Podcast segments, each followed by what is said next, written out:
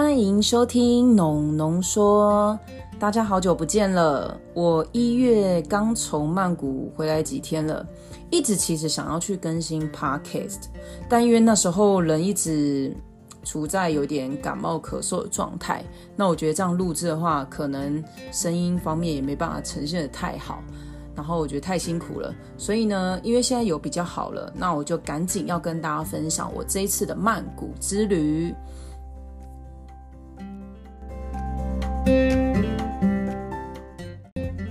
那三年没出国了，为何我的首选是泰国呢？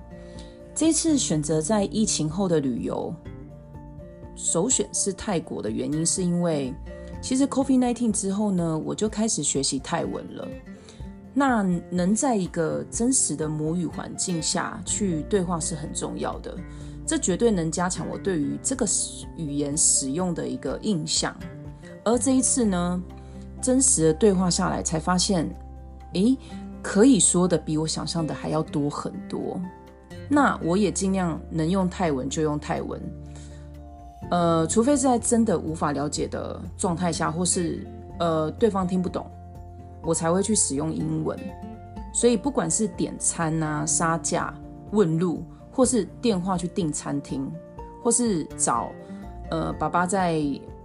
呃，掉在那个司机车上的手机，我其实都是使用泰文的。这时候其实才发现，会一点当地的语言，绝对会让自助旅游更顺畅，而且更有乐趣。另外，首选自助旅行泰国的原因，是因为我们全家人很多人没去过，那刚好全家一起做一个尝鲜。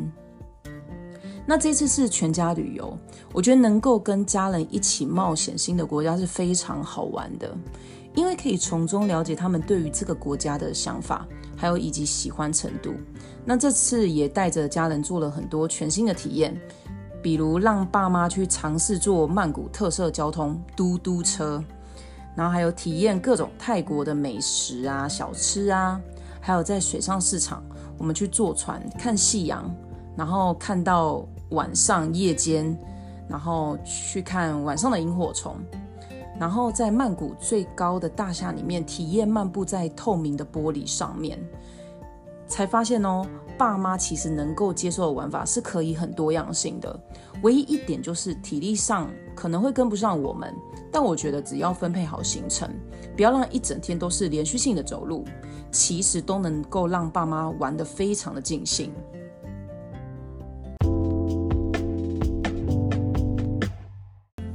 这一次泰国自助行的亮点，发现泰国人还是很温和、很善良。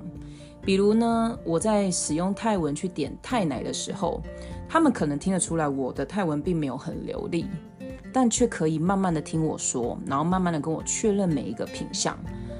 而且大部分的摊贩或是店家都是这样，那我真的觉得非常的贴心。还有在美工铁路市场的时候。有一摊他是卖椰子水的，就是一整颗椰子的。那我们全家跟他买了四粒。那我们在远边呢，就非常喝呃非常高兴的在那边喝。那老板娘看到我们喝的非常高兴，居然又跑过来送我们了一颗椰子。最后呢，还跟我们全家人一起拍照。那在我们离开的时候，他还特地跑出来跟我们说再见。我们全家都非常的开心。还有啊，像爸爸这次的手机，这一次在呃坐车的时候呢，掉在 Grab 的车子上，司机还特别将手机送回我们的饭店。其实这件事情呢，在跟我二十五岁我第一次自助去泰国的感觉是非常像的。我可以感受到泰国人是很善良，很愿意去帮助你的，真的就是我很喜欢泰国这个国家的一个很大的原因。这次的泰国行也翻转了爸妈的世界。原本啊，爸妈对于泰国有很多既定的印象，甚至妈妈以前有说过绝对不去泰国的这番话。但这次旅行打破了他们的想法。爸妈觉得泰式的建筑非常特别，很值得一看。像是我们有去大皇宫啊、卧佛寺，还有郑王庙，还有他们最喜欢的古城七十六府。我们在古城七十六府呢，我们就租了高尔夫球车，然后不仅呃不会很累，然后你还可以避暑，还可以沿路看到很多特色的建筑。那这个是龙登爸妈心中的第一名。还有他们觉得泰国人很善良，经历过老板娘送椰子，还有遇到好司机捡到爸爸的手机送回民宿，在在的都让他们觉得泰国人是很善良的。还有原本妈妈最抗拒的厕所，不知道从哪里听来很多就是消息，就是说有多脏多恐怖。这次才发现，其实很多厕所都是有在维护的，甚至因为有在维护，你还需要付费，那都有很多清洁人员在那边。那这都已经翻转了他们的想法，所以我觉得其实旅行并不是听别人说就是能够去体会的。我觉得每一个人对于不同的国家都会有不同的见解，还有喜好。我觉得自己踏上去，自己去真正感受的那个才是最真实的。泰国的物价真的很便宜。因为这次是一家四口去出游，才发现，在曼谷坐电车可能都比坐大众交通运输还便宜。我们这次呢，特别使用的轿车系统有两个，一个是 Grab，另外一个是 InDrive。那若想去曼谷的大家可以去下载这两个。那两个 App 是各有好处的，大家也可以去比价看看。多人去出游呢，一起分担车资是非常棒的事情。但要记得哦，曼谷也是一个非常容易塞车的城市。若是傍晚出游，我建议还是坐 BTS 或是 MRT，不然有可能原本十五二十分钟的车程，可以塞至一个小时、一个半小时。嗯，所以还是要看呃时间上是在什么时间去做什么交通运输。那另外的话，坐计程车记得要杀价。或是去问司机能否照跳表走，或是你也可以多询问几台，看看司机的报价，多一点询问绝对可以让你省下不少钱。但这一次曼谷经验的下来是，大部分好像都不愿意照照那个跳表走，都是直接喊价。那你可以大概去衡量一下多少钱是可以接受的，但也有可能，呃，现在车流量比较大的时候，他们可能会比较贵。但要记得，千万不要让司机去乱喊价，因为有可能他的喊价都是两倍起跳。另外呢，我觉得物价便宜还可以呈现在路边小吃和伴手礼上，像是知名超市呢，Big C，怎么满怎么买，就算整车你都买的满满的，都还是很便宜。且买下来的零食，这一次回来吃过都觉得非常的好吃。而且呢，你在 Big C 呢单笔消费如果超过两千泰铢，你还可以去超市旁的柜台写退税单，那回国前再拿去曼谷机场做退税。这一次非常喜欢的景点，呃，原本以为说我已经去过很多不同国家的瞭望台，对于瞭望台的感受应该都是差不多的，但是曼谷的王权马哈拉宫大厦。真的有一点不一样。光是这一栋啊，马哈拉宫大厦的外观，它就非常的特别，而且很显眼，因为它有一点马赛克的造型，你一定能够一眼就认出它。而我们呢，有先透过可鲁可先购还购购买好票，所以其实呢，我们是不需要排队去买票的，直接刷 QR code 就可以进去搭电梯了。那这边其实要提醒大家，进入这一栋是不能带任何食物跟饮料的，连水都不行哦。他们是会做检查的。那这时候呢，你就会搭上高速电梯，它在五十秒内就会抵达七十四楼的室内观景台。那高速电梯内还有 LED 电视墙打造出来的影像可以做观看，非常的精彩。记得拿手机出来拍摄。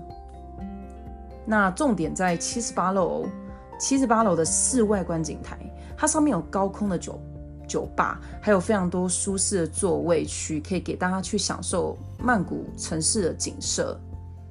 当然，最重要就是那超大片的玻璃天空步道。以前去的很多观景台都有类似的呃玻璃玻璃步道，可是那可能就是走一两步。那这一次是大到你可以直接躺在上面，直接挑战你的感官，很像你在漫步在云端上面一样。那爸妈呢，在这个地方玩的真的是不亦乐乎。原本是坐着一阶一阶的坐下去走下去，后来呢，我爸竟然还可以在上面躺着，还在上面扭动身体在跳舞。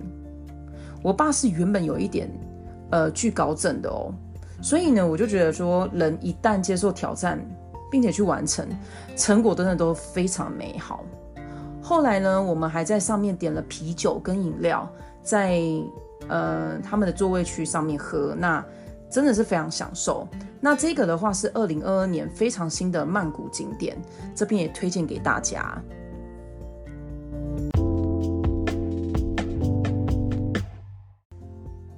旅行真的是一件很棒的事情，而且有机会跟爸妈一起出游，也十分的幸福。但可能需要更细心，比如说像带长辈如何玩，我们可以尽兴，而不是花太多体力在交通上。毕竟爸妈都是有年纪了。像我们这一次去水上市场，还有美工铁路市场，那因为路程是非常遥远，大概车程单程就要拉到两个小时。那我们是直接找可入可的行程去做预定。那我们是一家四口，他们居然安排了一台十二人的大车，非常的舒适，一个人可以坐一排的那一种。那还配了一个司机，还配了一个导游，而且这个导导游呢，他是泰国的华侨，所以他中文是超溜。